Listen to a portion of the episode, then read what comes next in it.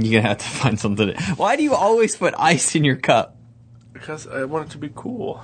Here, Yeah. I'll get it to the melt real quick. All right. Well, I'd like to welcome everybody back to the Gun Show podcast. Scott, yes, I'm here. just making sure you were there. I am here. Well, you can. They can't see me, but you you Yeah. you can see me. Yeah, exactly. Yeah.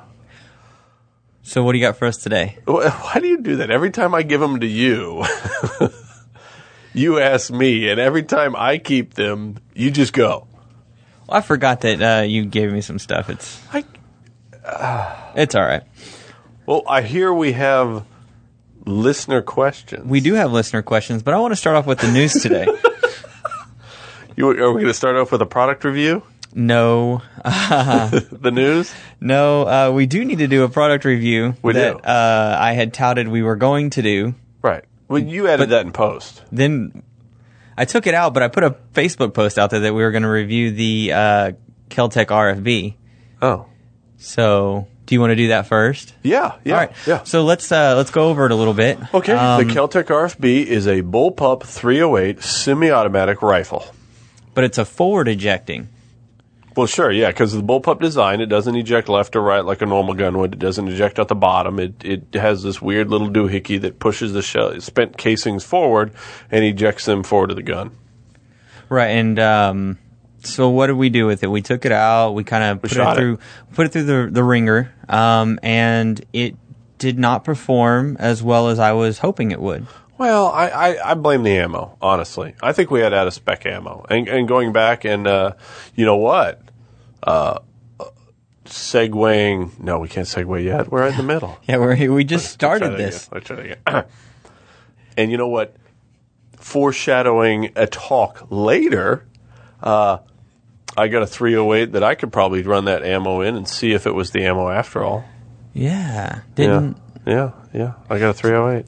So, but we So took anyway, this we took the this RFB. RFB. out and we shot it at 400 yards because we kind of wanted to we kind of wanted to range test it, see how well it would do, you know. And We see- shot it at 100 and 400 yards, yes. but the 400 is the more That was the most important I mean, really. you can shoot. Well, the you, shoot a, you can shoot a 22 at 100 yards. But the handling character character oh, wow, it's hard to talk. The handling characteristics um were, we were able to judge that using the 100 yard, you know, standing, kneeling, sitting, prone, all that sort of thing. And we did some of that and uh you know, uh I don't have anything negative to say about it except that ammo. The I do have some negative things Okay. that are not uh, downing Keltec by any means. It's just some of the things that are just going to be inherently bad, in Yeah. my opinion, when you're dealing with this type of a bullpup. Okay. all right. Um, when we had some issues, the gun jammed up and it locked up hard. yes. Okay. We had no idea if there was if it had stripped another round and loaded Right, it. yeah. We had no idea if the gun was safe or, Yeah, or that's what. true. So You you can't see into the ejection port very easily. Now, if we'd had more time on the gun, But you can't maybe, see even if you even if you got all those casings Yeah. out and you were able to flashlight down it. Two things: first, you're in front of the barrel, Right. and secondly, you have no idea. Still, Yeah. you can't check this gun unless you're holding it upside down, no magazine in it, Yeah. and you're cycling the bolt. Yeah, and with our bolt stuck, we couldn't do that with that with that nasty ammo. Now the um, And we had a, yeah, so we had some yeah, I could see that as a negative. I mean, the, there were some other things that I expected to be bad that weren't. The Like trigger. The trigger on Right. bullpups is notoriously awful, right? Right. This gun had a. a, a I mean, it, it wasn't like, you know, the proverbial breaking rod glass thing Right. that every gun magazine says every gun has, but it, it was a great trigger. It was definitely usable. I enjoyed it. It worked fine at 400 yards. right, and we were shooting it prone. I think you did a few offhand shots. I, I can't remember. Yeah, we. I shot it. Well, I I shot it 100 offhand for sure. Oh, okay. Uh, but Yeah. we did we did uh, go prone and shoot it at 400 yards, and it was pretty consistent. Yes. we weren't using any kind of match grade ammo or anything that. I mean, I think we fired a few rounds of uh, some 118 LR, which is the the civilian equivalent would be gold medal match. but we also fired some Armscor. Yeah, we fired some, you know, M80 spec, which is, you know, uh, military issue ball ammo stuff out of it. One thing that I will praise Keltec Oh, for. PMC. We shot PMC yeah, bronze out that of it. was, that was and, and that worked just fine. yeah, we mostly we shot PMC out of it. Um, I will say one thing about the Keltec. We had the Hunter variant, and we also so which, we had the 24 inch and the 18 inch variants. Right. Now we were able to take the same scope off of one and mount it to the other with a Larue mount. So it was a very nice mount, Yeah. and it held at zero. Yeah, that was obviously very it shows some consistency. One in the Larue stuff, and two in Keltec's platform. I mean, Right. You have two entirely different rifles with different, you know, different length barrels, and we're able to swap it around and get pretty close with the. Uh, we required very little adjustment after swapping it around. Yeah. Um, also, the other thing that I would say is is the downside to it is um, trying to rock a magazine into place. Yeah, that far back is not the easiest thing to do. To let our listeners know, the the RFB uses FAL magazines. foul, FAL, yes. F and FAL magazines, and the which FAL are straight body Yeah. 308 20 round Yep. magazines. Yep, and uh, the FAL magazine has to be rocked in, uh, not unlike a Kalashnikov, uh, more akin to a a Ruger Mini though, a Mini 14, Mini 30. Okay, yeah, I, yeah, I see more like that. But you know, either way, you do have to rock it in. I don't see that as a as a as a negative uh, per se with this I saw gun. it as a negative when I had it shouldered yeah, because not only did you have to rock it, but when you had 20 rounds in there, you had to yeah. smack it. I mean, and you're Yeah. you're you're kind of in this weird, awkward up against your shoulder. If you could imagine just taking your hand, you know, two inches from your shoulder and swatting upward. Yeah, the the bullpup design requires some awkward things to people that are not used to it for sure, and I think awkward things in general. Um, you know, I, I I'm still not sold on the bullpup. Honestly, I, I think there's more negatives to positives for it. Um, the Well- biggest one for this gun was the the price. I'd have to say. The price is pretty hefty. I think it, But it, it it carries a really heavy price tag for semi-auto 308. it's um, the moving parts on this are greatly exposed as well. Um, the way that the piston comes out, it actually smacks this shield Yeah, that goes over the top, yeah, and that whole shield reciprocates, yeah. It's and it's kind of exposed, but it's not exposed. Yeah, I, I don't necessarily see it as a negative. I, I, I mean, I, I can, you know, I could convince myself that it wasn't a positive. There were but, a yeah. ton of points to oil on this gun, Sure, sure, sure. which we're not gonna. We we did test an oil Yeah, that that we are not going to talk about.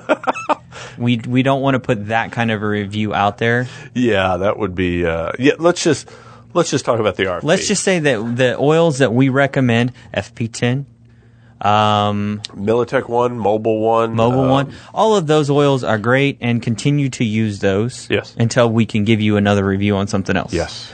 Um, because I don't want to go into that review. Yeah. It was it, the oil that we used was dry by the time we fired about two rounds, and I, wasn't- think that wasn't attributed to it, yeah. locking up. I wasn't impressed with it.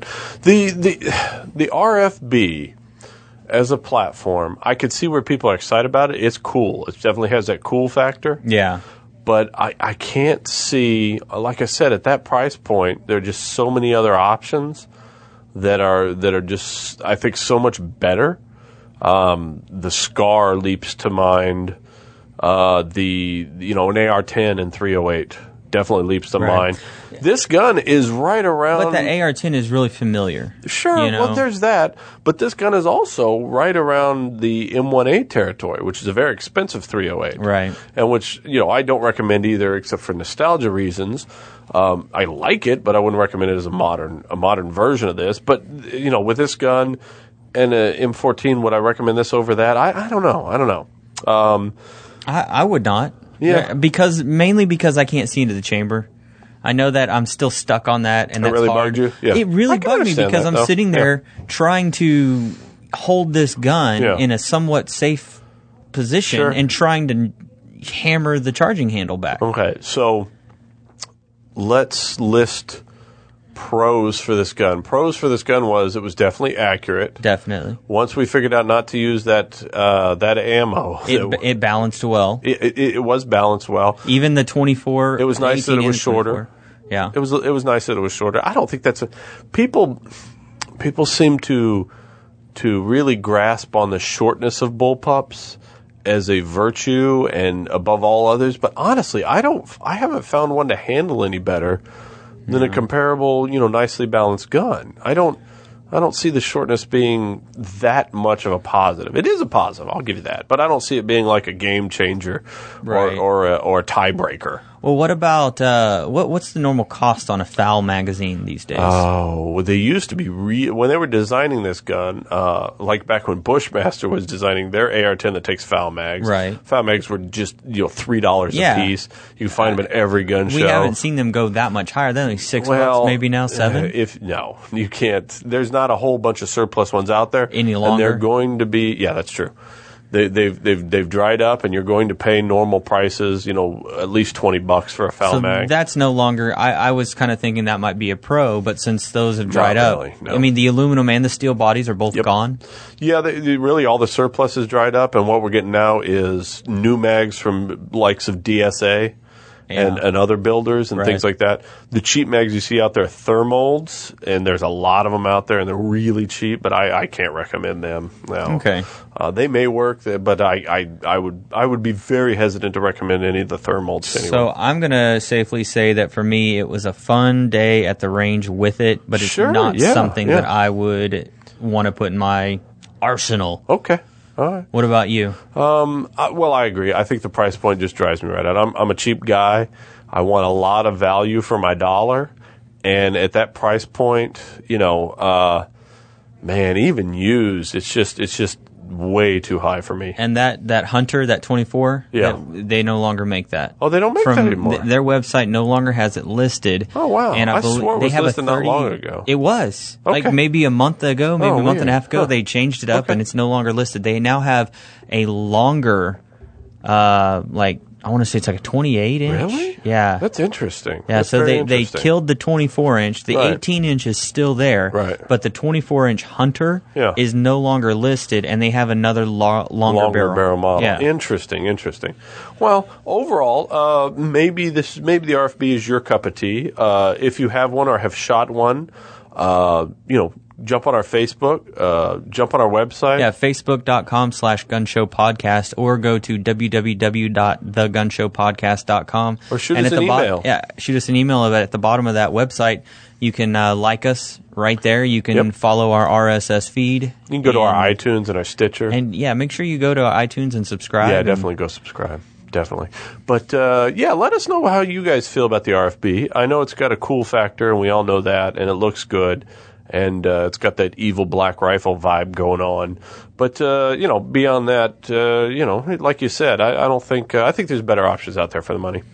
All right. Well, speaking of the evil black rifle, Uh huh. um, uh, in 2011, there was a SWAT raid near Tucson, Arizona. Oh yeah, we talked about this, yeah. didn't we? Um, I think we might have at least brought, mentioned it at some point. Yeah. Um, the Arizona Daily Star is reporting that a settlement of $3.4 million has been reached, um, and it's going to go to uh, Jose Guerena.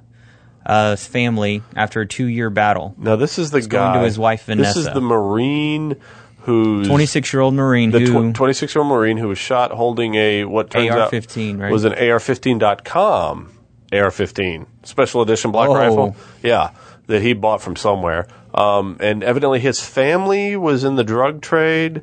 Uh, but this guy was a construction worker at night at yeah, some he, plant. he, he was working a Yeah. night job Yeah. and he was asleep, and his wife woke him up because they thought there was an intruder in the front. And it was the SWAT team coming in the SWAT front team door. coming in the front door. because they had a warrant because his family was into drugs, and uh, when when you know he had the gun, they had the gun, they shoot him. Um, so yeah, evidently no one was fired over this. Uh, no one was found to be wrong. Yeah, But- they they came out and they said that they're yeah they well they came out and they said that um, uh, Pima County Administrator Chuck Huckleby Huckelberry called the agreement a calculated Seriously, risk. Huckelberry. Huckelberry Wow, you can't Yeah, make that up. no. Go ahead. uh, called the agreement a calculated risk management settlement. In other words, they knew they'd lose more Yes. if they went to court. And and Huckelberry Ber- or Huckelberry said you get a lot of trouble with that one. it's a tongue tire. Uh, said the settlement is not an admission of any wrongdoing. Well, that was part of the settlement. Sure, yeah. They don't have to admit any wrongdoing now. But isn't that like when the cop's sitting there going, "Well, just let me search your car. If you're not doing anything wrong, just let me search your car." Well, yeah, yeah, it's the same idea. But but what we're seeing here is they've obviously screwed up enough where they think they need to pay this family off to go away, and so they did so. Um, so yeah, th- you know, this didn't pass the smell test when we saw. it. This is the one where the, the videos came out of the cops banging one against one another and falling down at the front door. As they were As they were shooting rounds into the house, yeah. And where they let the dude lay there for a while while they went in with a robot to see if he was still alive or what, what was going on. Um, so yeah, there's YouTube videos out on this if you want to check it out. Um, but anyways, um, the, uh, the government paid him off, told him to, Yeah, uh, the- take the money and go without admitting any guilt or firing anybody. Yeah, So that- the, so that's the Pima. County is paying 2.35 million. Um, uh, the Marana, the town of Marana, there apparently there were a bunch of agencies involved Yeah, in yeah, the SWAT it, it was, it was a task force yeah, they're thing, paying yeah. seven hundred twenty thousand, and Oro Valley is going to pay two hundred and sixty thousand, and a hundred thousand is going to come from the town of Sahuarita. That's very interesting. that, that all of the agencies paid into it. That's very interesting. Yeah, and then there was another something. The two hundred and sixty thousand dollars from Oro Valley was voted on unanimously to be paid. Now here's the question. Five officers fired 71 shots, striking 71, 22 man. times, Sheriff's Department records show. And his wife, Vanessa, and their four year old son were not shot. Yeah. Now, So- now the the thing is, I don't think I'd fault the officers on the SWAT team on this story. I don't fault the homeowner. You hear somebody banging, you know, they don't say please, they don't run the siren, they don't do whatever, or they do, but you're a heavy sleeper because you sleep during the day because you work the night shift, and all you know is you wake up and your wife's screaming at you, somebody's trying to come in the front door, right? Right. You grab your gun, you go to do what you got to do, right? Right. So I don't blame I don't blame this Marine. Um, I don't blame the guys on the SWAT team. Uh, they looked the little Keystone cops coming in the door, but I don't blame them. They obviously have their procedures that are done by higher ups. I blame the whole idea. There's a lot of there was a lot of talk on the internet when this happened um, about why didn't they pick this guy up on the way to or from work? Why didn't they pick him up at work? Why didn't they pick him up? You know, a hundred different other ways. Knowing that he wa that he had a, a child Yeah, in the house, exactly. and that he would be quote, quote unquote Yeah. a high high risk. Now- obviously he's high risk if they're sending SWAT team after him. Yeah, yeah, yeah. So wh- why Why not? Yeah, go go grab him. I, I mean, he's going to be going to the same construction Yeah. The same thing was said. It, it draws parallels to the the whole mess in Waco back in the day. David Koresh, he jogged every day, but they wanted to do a raid, right? So you know, I don't know if the, the there's a militarization of police forces. It's hard to argue against that. There's no militarization of police forces when they're getting MRAPs. Uh, Right. Dallas County just got an MRAP. Uh, where we are, the Dallas County Sheriff's Office got an MRAP. Yes. So that's interesting. So it, it's hard to argue that when those things are going on, and then on the other hand, you know they have to justify themselves. These these these high end tactical teams, so they do things like arrest this guy. Now, should they have? Yeah, you know, if they deemed it high risk, you got to send these guys in. But you know, maybe maybe because all we have is a hammer, every problem looks like a nail. You know what I mean? Right. That's the only tool we got in our toolbox. We got to use it. We got to justify it. We have to show that we're we're sending these SWAT teams out. Yeah. And you've been And I don't you've know. been in the government agency. Sure. You use it or you lose it. Exactly. Exactly. All right. Well, speaking of Marines, um, the commandant has come out and said that he wants to do a couple changes. He wants to crack down on the barracks life Uh-huh. and Marines' behavior in general. Yes. Now the interesting part about the commandant talking to I forget who was he talking to. He was talking to somebody. Well, Anyway. he's talked to a few people. Um, the, you know, the Military Times they did. Yes. They did uh, an, art, an article on it, and the Marine Corps Times did. And he was talking. Um, there was a conversation between it looks like Tulin, Nicholson, and Kennedy. Yeah. Well, one of the things that the gun industry or the the the gun um, culture has grabbed on is he wants to arm NCOs and officers on duty.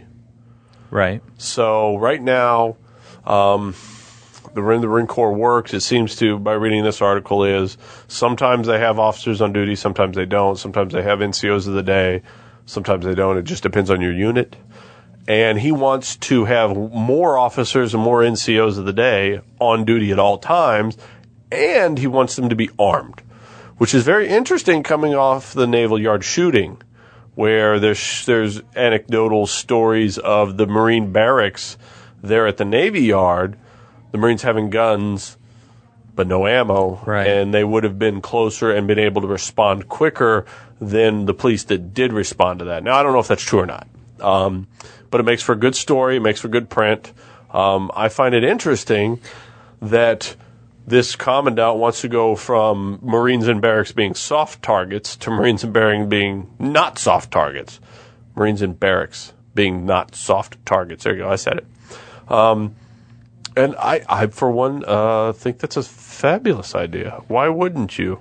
Why wouldn't you arm somebody there? And you know, he, uh, what is he talking about arming them with? Uh, handguns, rifles? Could be handguns. There might possibly be rifles and or shotguns and some armory like you could think, nearby. yeah, you could think about anybody that's going to have. If you're an NCO and your your post has got long range, Sure. Why would you not have a rifle? Well, if you're an NCO yeah. inside the barracks, okay, your handgun. Yeah, yeah, I could see that. You know, you, you sit at a desk, and I think they call it the quarter deck, or maybe Navy. Anyways, uh, and you sit at a desk all day, and so you're armed. You got a pistol on your hip all day. There's, there's.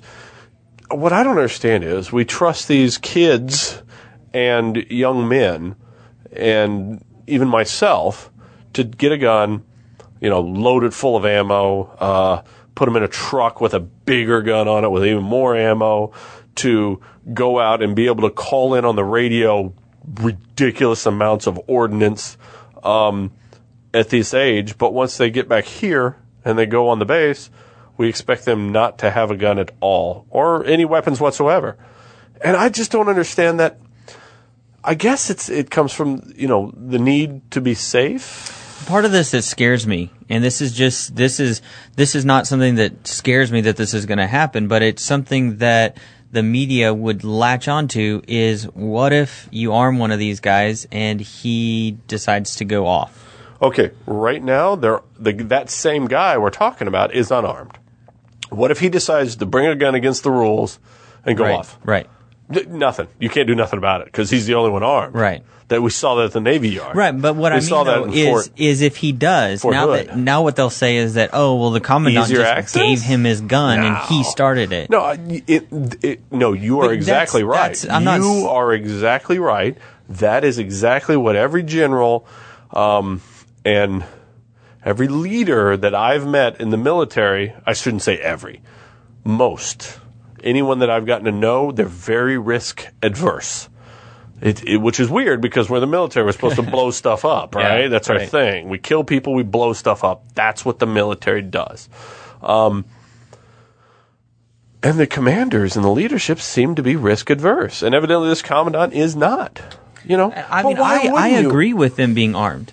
I do. a hundred percent. I- I'm just hundred saying. I'm just saying. Hey, you know, look at it from the other side a little bit as what could I, happen. I agree with that's what they have to fight against. That's what that's what this commandant is going to go up against is this risk adversity. But you know, like you said, if if you're if you're adult enough, if you're responsible enough to defend your country in some other horrible place, why aren't you responsible enough to defend your barracks at your barracks? Because when you swear in, don't you say that you are going to pre- protect this country from I thought foreign you were and domestic? ask me what I said when I swear. no, And that's different. no, that's completely because you different. said you took an oath to protect Yeah. this country from foreign Okay. and domestic. foreign and domestic enemies. Sure, yeah, we all do. Exactly. So, so, what's the let's, difference? let's give you the tools while you're overseas to do it from foreign, but, But not when here. but not domestic when you're here. yeah, and that way the only one with the tools is a bad guy. Right. I don't know. I think that's become our society's default. You know, only certain members of the government should have guns, and the military public in general, for lack of a better term, the military members in general, shouldn't be one of those people unless they're called up for service. Well, one I, the- I don't know. I don't. I don't get it. one of the things I do want to point out to this is that the commandant is not just stopping. Uh, he this this comes into this comes from a very large Oh, conversation. th- yeah, this is a huge um, conversation. where he talks about the plan stretches well beyond improving safety. However, um, this is the military times. Uh, however, uh, Amos briefing slides say that while the Corps has been successful fighting wars in Iraq and Afghanistan, we are now seeing signs of our institutional fabric is, uh, as it is fraying.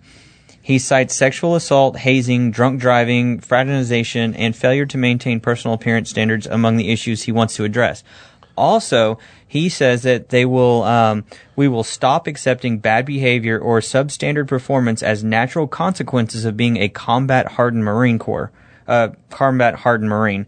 Um, so he's not. So, so that's kind of his risk aversion, I, I think. a lot of that stems from, uh, I want to say a couple months ago, the the there was a real push on in Washington and in the Pentagon to address sexual assaults in the military. I guess there's a public opinion that sexual assaults in the military are high. Um, they're not. They're just very visible. If you look at sex assaults in the general public versus sexual assaults in the military, it's a very much smaller percentage. Um, so, but there's some perception that it's high and it's higher than it needs to be. Of course, it's higher than it needs to be. We can all agree it needs to be lower. Um, but there was a lot of different uh, different actions taken from the different branches. I know my branch had like a whole day of talking about sexual assaults and sexual assault prevention and that sort of thing. Um, and I think a lot of that stems from this. But but but on the other hand, you're Wasn't right. that one-on-one direct training with you that they said you were required to take for some reason? I, I I didn't. No go. one else in I- your wing was I- required to go, but Actually, you. actually, I, I didn't go. I skipped that. But Well, don't, but don't tell anybody. I want to bring up I want to bring up something uh, just to let everyone in the 1911 community know because I know that you are really excited about these coming out. Man, I cannot. What, what are we talking? Uh, the Wilson Combat ETM HD No, Plus no, no, no, P no, no, no. magazines. Listen, I just realized that the company I work for has been selling these magazines for like a month. I re- I just figured out that they were different than the old HD magazines because these are the Plus P version. Yes, And you know what the difference is? I've got a list that I'm not going to read. It's a flat spring. That's the difference.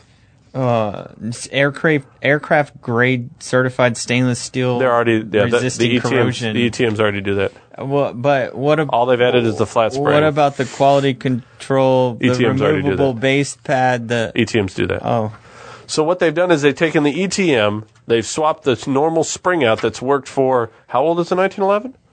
I don't even know. A million years old? close. Hundred? Yeah, Actually, it's over 100, right? over We're at 100. 1911. it's 2013. Boy, that's like three years. 12 years. Twelve. Okay, With 12 a- years. I got you with a one in front of it, Scott. 112 years old. Yes. Uh, and they replace it with a flat spring, which I guess is better. Um, okay, good. By Wilson Mags. They are good mags. I, I have no doubt that this new Wilson ETM Plus P or whatever they're calling it today is a great magazine. I wouldn't hesitate to buy it if I was a 1911 person. And I won't hesitate to recommend it to my customers or my listeners. Well, um, speaking of listeners, we've got a Chris here Chris? that uh, is from Canada, and he's sent out a bunch Oh, uh, of. mad cushy props to Chris. Eh? Sorry, that was awful, wasn't it? Oh, virtual high five over the border. Yes. All right. All right. Anyway, he talks about how he's shared our podcast and some of the things that we've done with some of the uh, Canadians up Oh, there. Oh, I saw this. Yeah, I saw this. So we wanted to thank him for showing them yes, definitely. and using us as a resource. we One- appreciate that very much. One way to do it. I think everybody should proselytize without being a jerk uh, to people that don't understand guns. And two, uh, thank you, Chris. You made my day when I read that. Uh, I felt great about it. I even showed somebody in my break room. I was like, look, look. And they were looking at me like, what's your problem? And I was like, you don't understand. You don't know, man.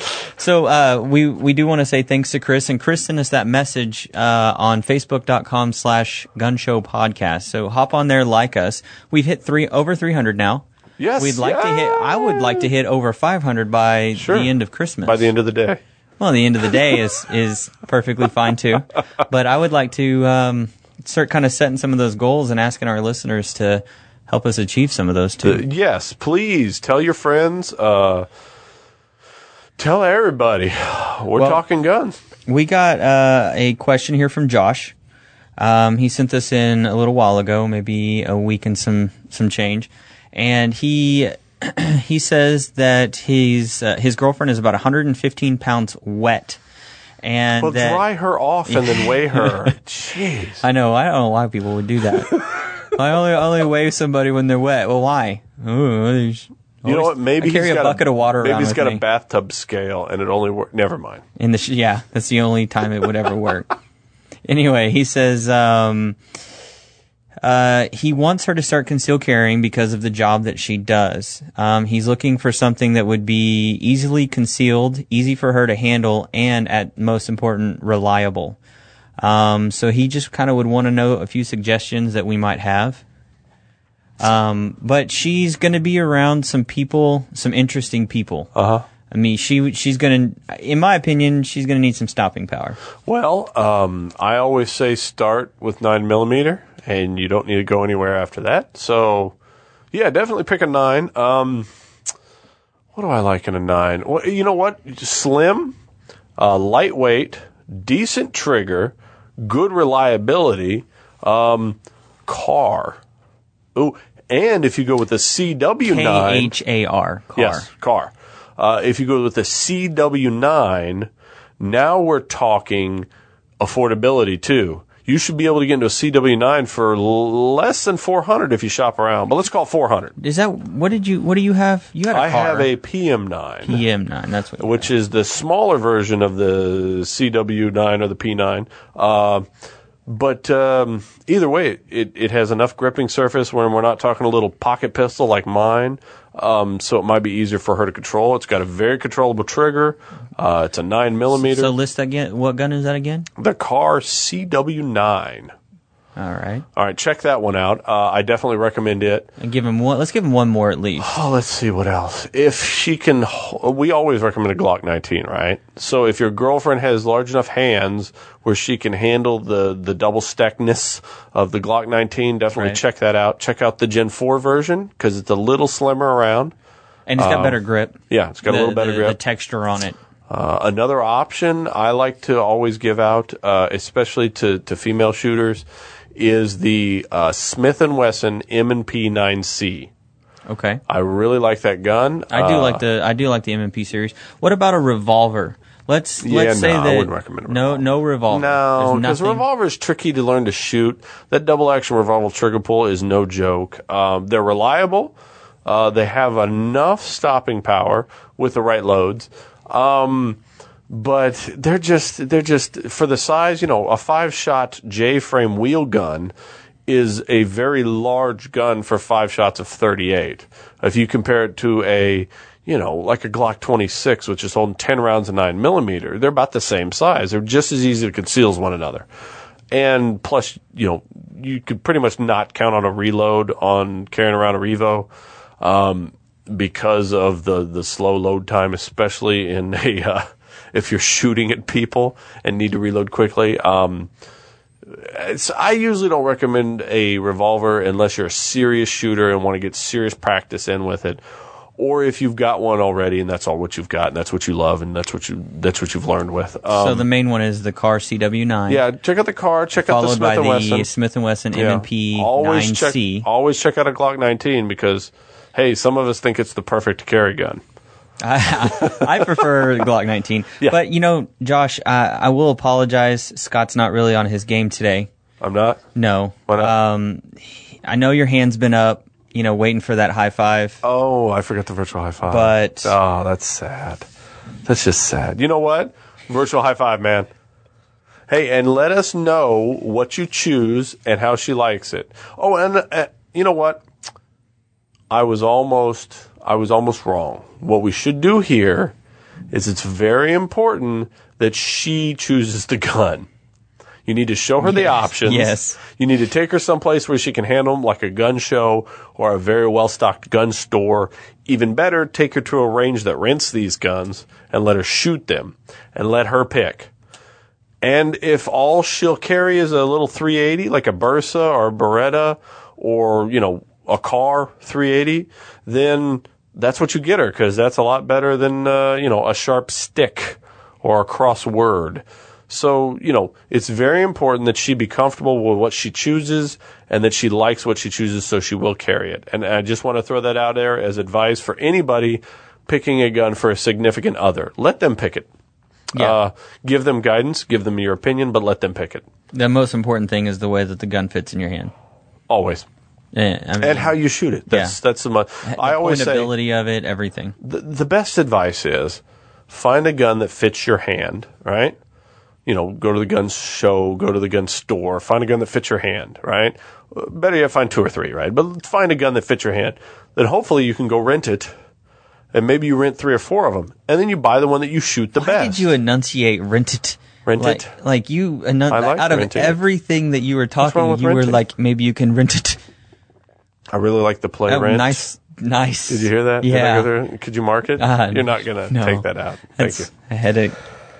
At least you're not chewing gum this time. I'm gonna I'm gonna go get gum. I got gum. the um, yeah. So, anyways, buy the gun you shoot best, and then shoot it till you find a gun you shoot better, and make that your gun. Yeah. Thanks for listening, Very Josh. We, we do appreciate that, and we do want to hear.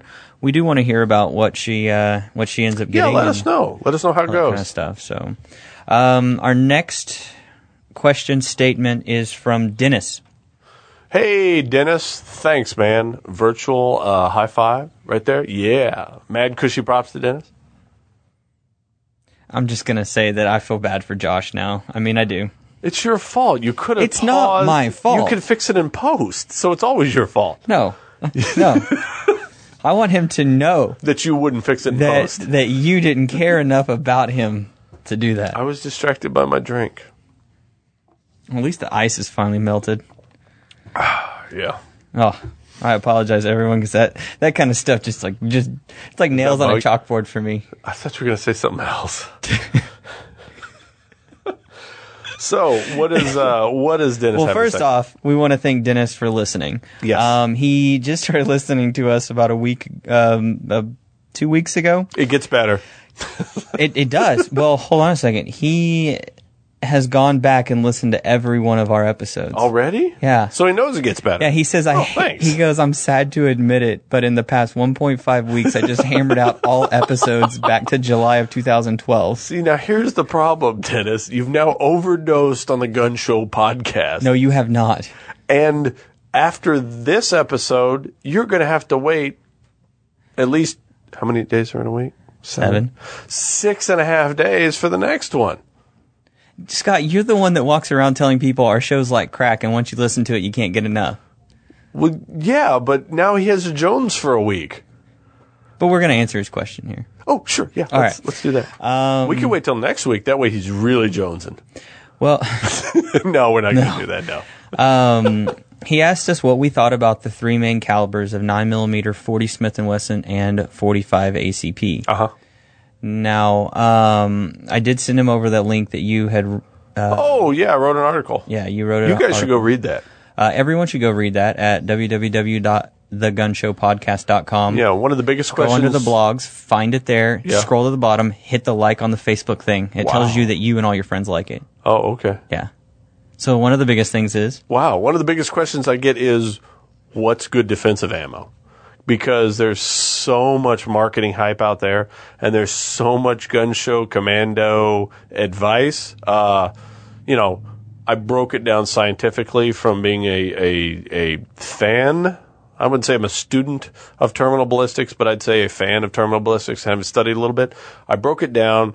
Uh, I think I explained it pretty straightforward.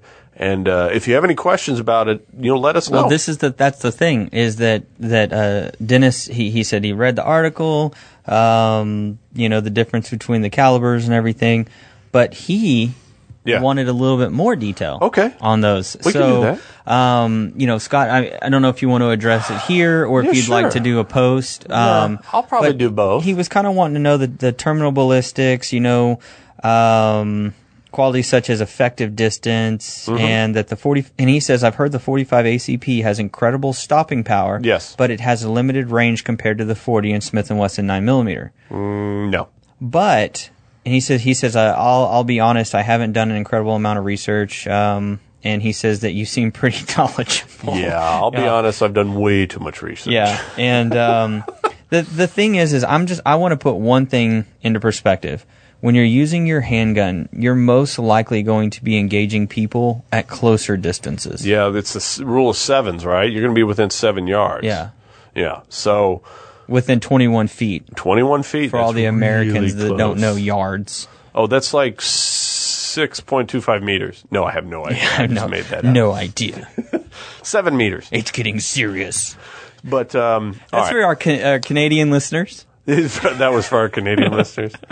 Now, the biggest thing, in between 940 and 45, right? Here's the big thing. Doesn't matter. Whatever you like. Um, with comparable top end defensive ammunition, the terminal ballistics are going to be so close that it doesn't matter. You're going to have a hard time differentiating uh, inside a laboratory environment, much less inside a shooting environment, which is the real world. That's what we're talking about here, right? Um, if you really get down to the nitty and the gritty, the 40 Smith and Wesson is the best round, and that is because You heard it first here It- from the Gun Show podcast. the 40 Smith and Wesson. Now, the Best round. reason the 40 Smith & Wesson is the best round is, uh, with the best bullets, the 40 Smith & Wesson does a little bit better as far as terminal performance after going through a barricade, uh, like automobile glass, Glass. or sheetrock. Thick clo- thick winter clothing. Really thick clothing type stuff. So, otherwise, the 9, the 40, and the 45, and even the 357 SIG, uh, all perform about the same. Okay, so but what? So then, what's the most important thing? The most important thing, shot placement. Shot placement. Shot placement. And- still always about shot placement. And if you think about Yeah. it, if you want to break it down, the recoil on a 45 versus the recoil on a 9 millimeter, the Yeah. amount of ammunition that you can carry in a 9 millimeter Yes. versus a 45, Cost of training ammo. cost of training ammo, you can put more rounds Yes. on target faster with less training with a 9 millimeter than you can with a 45 in most general. people can, yeah. That's that's a that that would be common acceptable. Sure. Yeah, I'll buy that. I mean, people would agree to now. But he, but here's the, that's what I'm, where I'm going with it though is Yeah. if you put the 9 millimeter in the T zone or you put the 45 in the T zone, Doesn't matter. it doesn't matter. I tell But you what, You have more rounds and hit- less recoil. A hit with the cheapest ammo you can buy in a vital area is a whole lot better than a miss, missing a vital area, or even a, a plain miss with the best, coolest, neatest bullet out there. Heaviest bullet, you Yeah, know, whatever. Uh, so I tell you what, whatever caliber you've got, be it 9, be it 40, be it 357 SIG, be it 45, that's great. Use that. I'm not going to tell you to sell that to go buy the 9, right? Uh, I'm not going to tell you to sell that to go buy the 40 for sure. But what we are going to tell you to do is practice. Yeah, practice, yeah. And I tell you what, if you can practice more, if you get rid of your gun and go buy a 9 millimeter, then do that. Right. Yeah. Or if you if your gun offers a conversion of some type, a slide replacement. Yeah. Even even if you're even they have um I think Signer, which I'm not always the biggest know. Uh-huh. proponent to you know promote Signer products, but they have a 1911 uh 22 slide. Yeah, I wouldn't recommend the Signer one, but yeah, there's But they, other kits. have Kimber, yeah they have that kind of stuff out uh, there. Marvel, I and Glock Ace. has one out there. Some Yes. somebody makes one for Glock. Advanced Solutions, Yeah. something, something like that. Sounds about right. Um, but you have those options. Practice, you're you're yeah. not just limited. So yes, the most important thing is practice. yeah, if you want to get down, like I said, if you get down to the nuances, uh, 40 Smith and Wesson, the best out of all the rounds. Um, but if you talk about practicality between the nine, the 40, the 45, doesn't matter.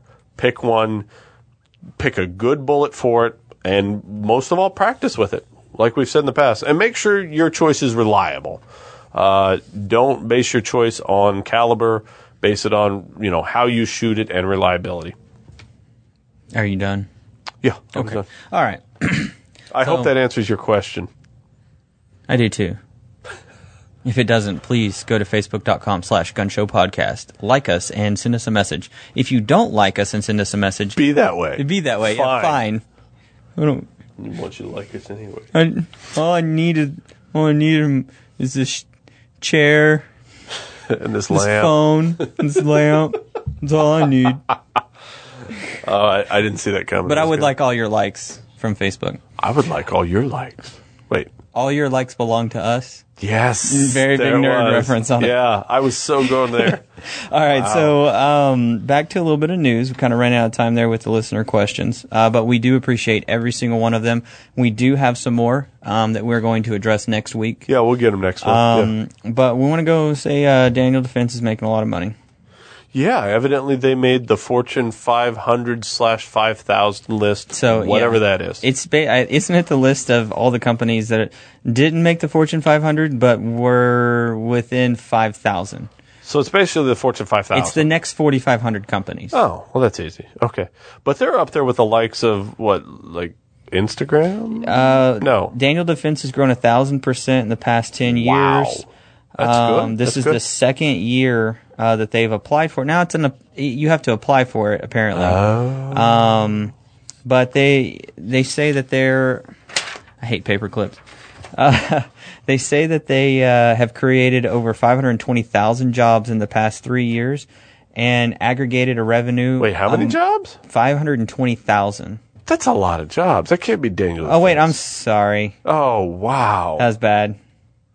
The companies uh-huh. on this list. Oh, that makes okay, more so sense. all of Okay. the companies have created 520,000. And when I first read that, I thought they were kind of like Magpul. Right. Where they, Oh, they're touching all Yeah, these yeah, other yeah. industries and they're helping. for each job in Yeah. our company, for each dollar we make, we support X amount of jobs in the community. Right, because yeah, yeah, I see what because we have you know all of these deals with all these other Yeah. manufacturers, which they and- do. Yeah, I'm sure they do. Well, Magpul had some ridiculous, crazy number that they had. I don't doubt And I figured with part. it being the gun industry, these, this day and age. So anyway, it's all of the companies. So basically from 500 or 501 to 5,000 um, have created over 520,000 jobs in the past three years and aggregated revenue among the honors to reach 241 billion dollars. That's a lot of money. Yes, So Daniel Defense is doing well, they are doing very well. and that that actually segues into a, a, a little point I wanted to bring up. We talked about last month how the NSSF was reporting the NICS checks were down 2.5 percent last Yes, month. the NICS check. The NICS checks. Well, for this month, or no, well, not this month, the last month. Anywho, for September, they were up again, 2.7%. So they dropped, but they're back up. So this is another month of growth in NICS checks, NICS checks, in the gun industry, which means, once again, the gun industry is healthy, it's doing well, and we're going to see more growth in the future, and more companies like Daniel Defense are going to make these lists. Um, or be eligible to, in, in, at the very least. So yeah, I think uh, I think we're still winning as uh, the gun culture. I think so. Well, one of the nice things about the gun culture is that a lot of times they try to take care of each other.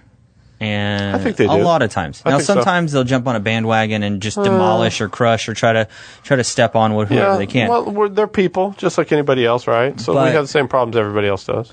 LaRue is addressing their issue Uh-huh. of not being able to get guns out. Oh yeah, that's been a big point of contention with the LaRue rifles. I, oh, the OBR, the Predator, and the PredatOBR. I know I in the in the past have been guilty of calling their guns uh, vaporware because I don't know anybody who's taken uh, possession of them. Delivery of them. Yeah, yeah. Well, apparently, um, LaRue is coming out, and um, they, they they released a press release. Um, I'll I'll read, kind of skim over it and read it for you here.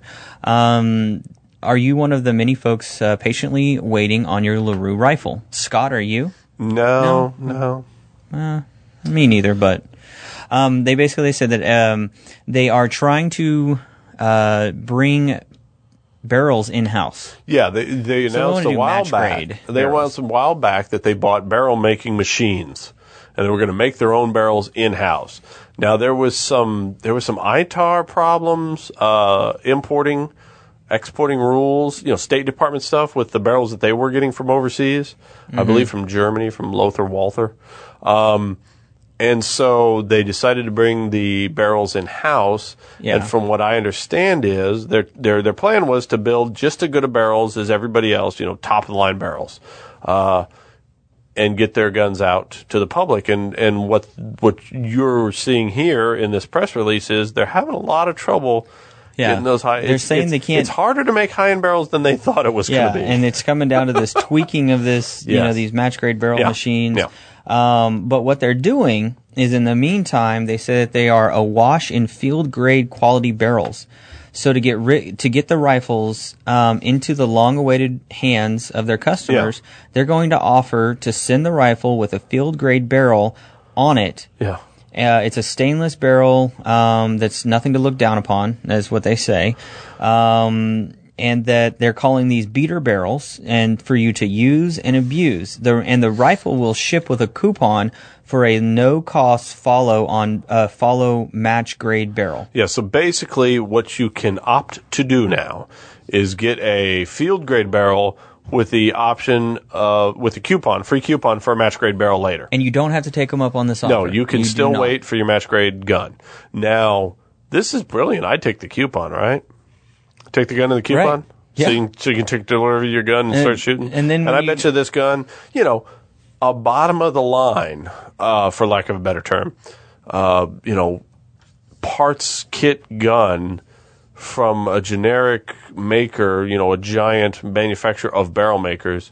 Man, I've seen those guns shoot sub MOA Yeah. all day long. And when in to four- use a horrible term, Think about it. In four years, when you get your LaRue barrel, you can take that barrel out, put it in your build. yeah. Now, that's one of the things that I, I do question on this is that they're going to send you a coupon to send uh-huh. you a barrel. Right. So, So when they start selling those barrels, you just send them the coupon, you get the barrel. I, I get that, but that means you have to. If you don't have the tools to do it, no, no, no, they'll do it. you'll send the. It's for an into them. installed barrel. Oh yeah, oh yeah. Now, Then that means you won't get to keep the beater barrel. well, here's the here's the issue I What's see. the rub? It's going to take. I think it's going to take uh, LaRue a lot longer to build really quality mass grade barrels than they think it's going to take. I think I think they've got years yet to go because, like you said, you know these companies that we we can name off Krieger and and Saturn and and the like. They've been building barrels a long time, a long time. And these are people really good at what they do. Now, I'm not saying LaRue can't do it. I'm saying I think it's going to take them a little longer than they think. All right. Well, uh, so anyone out there that's waiting on that that may not have known that, don't call them. They said you will get a phone call from them. So do not uh, do not call them. Oh. Don't call us. We'll call you. Yeah, they're gonna call you. Yeah. Okay. Well, we'll see if they start shipping guns. It'll be interesting. So, speaking of uh, companies going on ventures, it looks like Kalashnikov is uh, negotiating some kind of joint venture with Beretta. Yeah, I saw this. It looks like uh, there was some news a little while back that Kalashnikov was being purchased uh, from the state. A big a big stake in it was being purchased from the state by some private people, and it looks like now the Italians and the Russians are getting together. Yeah.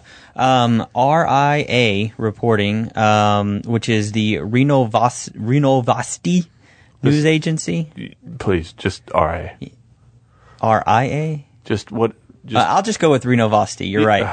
Um, they're saying that Russians' uh, small arms holding Kalashnikov concern is uh, is in negotiations with uh, Italy's Beretta on the establishment of joint ventures in Russia. Um, Beretta will also own, who owns the Benelli and Tikka brands, is in talks with Kalashnikov concerning on. Uh, ah, it's a little bit broken English because I'm trying to. They Uh-huh. Yeah, they don't do the best on it. Uh, setting up a joint venture to manufacture hunting and sporting weapons. Uh, but uh, the from what I understand, the deputy prime minister Dmitry Rogozin, uh, who oversees the defense industry, has stated, "If all goes well, we should expect co-production of tactical, that is, combat weapons." I could see that happening in the future. I think that's what they're hinting at. I think for now we're going to see Beretta's type uh, weapons made in Russia. Um, but uh, yeah, it's a uh, it's a very interesting uh, thing going on there between the Italians and the Russians. I, you know, are we going to see It would Russian-made be Beretta really rifles? pretty AKs are going to start coming or really pretty? Yeah, are we going to see Like futuristic, Italian-made cover molded, AK-12s? plastic AKs. Yeah, isn't that what a SAG is? Sure. Um, I was thinking of more like the Storm. Remember the Storm rifles? And Yeah, Stuff? or like the the All of a sudden, there's an AK that looks just like that. That'd be interesting. That'd Mm-hmm. be interesting. I think it'd sell. I think it'd sell. Um, speaking of interesting things, uh, I want to warn some people out there. There is uh, what we call false flag operations in the gun world, and what this is is uh, these organizations pretend to be pro-gun. Uh, they set themselves up. They have pro-gun names. They have they have uh, pro-gun, you know, supposedly pro-gun feel-good, you know, uh, literature that they put out and, and programs and Facebook pages and the like. And it turns out they're run by people who are c- completely 100% anti-gun. Okay. And the latest and greatest is the American Rifle and Pistol Association.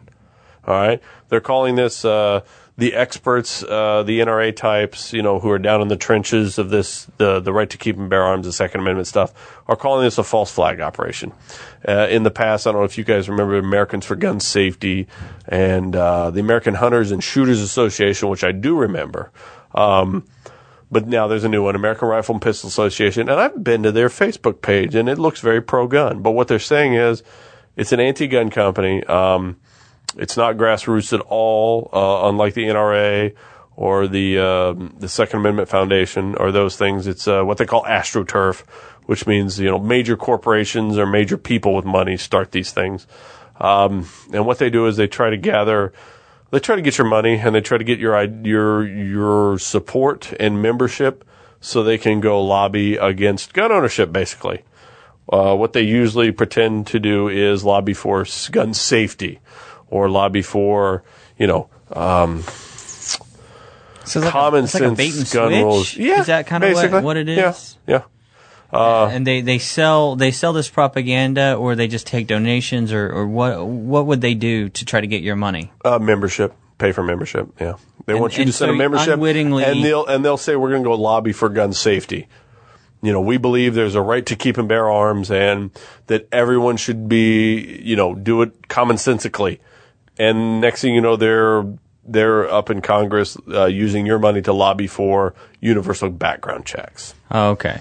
So yeah, uh, yeah, stay away from these people. Don't give them your money. Um, feel free to go, you know, join up. And if they're promoting, you know, gun safety, hey, we're all for gun safety. Uh, feel free to utilize them, but uh, don't send them your money. Um, and it's just a heads up. And keep your eye out for these things. If it's not the NRA, if it's not the Second Amendment Foundation, if it's not the Jews for the Preservation of Firearms Ownership, you know, maybe think twice before sending them your money. Check them out. Vet them. Yes, they may not be who you think they are. Well, I'd like to uh, end the show kind of talking about the Navy SEALs in Somalia. Apparently, the um, government is saying, uh, or not the government, there's a news agency there reporting that uh, the Navy SEALs left behind some equipment. A Magpul this. P mag with 20 rounds of 5.56, Uh-huh. a high capacity So- H&K MP7 magazine with 40 rounds of ammunition, Yeah. and the Mark 13 BTV EL flashbang, Yeah. and a Garmin Foretrex. Yeah.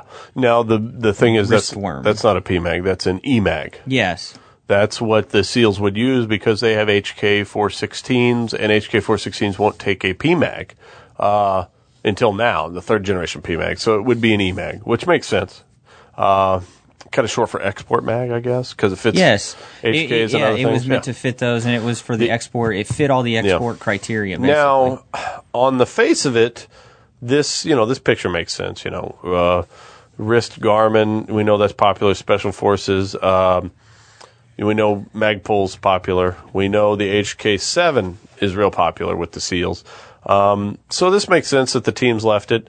Uh, it would uh, suggest that they left in a hurry, yeah, fast. very fast and very quickly. Uh, we know they suffered no casualties. I hope that right now uh, one of my uh, Navy brethren isn't looking at these pictures embarrassed and getting called names like Forgetful Sam or something like that. Well, Um, maybe by people that weren't there, but maybe, Maybe. it got so bad that someone was Could've. like, "I am not going to say a word to you." Yeah, eh, eh, yeah, maybe it did, maybe it did. Um, It's rare. it looks like it was to interesting. Now, this could be fake too. That's the word. This there's, could there's, be- there's a lot of uh, conspiracies already going around Sure. that that this was that these pictures have been on someone's laptop. Ah, I read that for, one. for Yeah, um, sure. Uh, years and years. There's also been one that um, speculation that they planted it uh, with false information uh, while they were actually going after another target.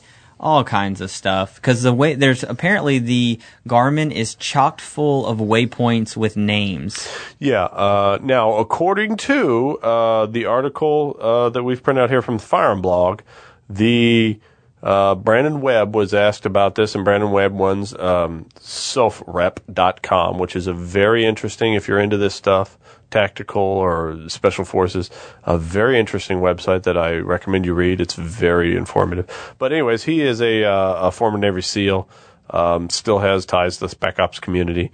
And he says he thinks the gear was left and that uh, that it was legitimate and that uh, some poor guy is uh, regretting leaving that right now.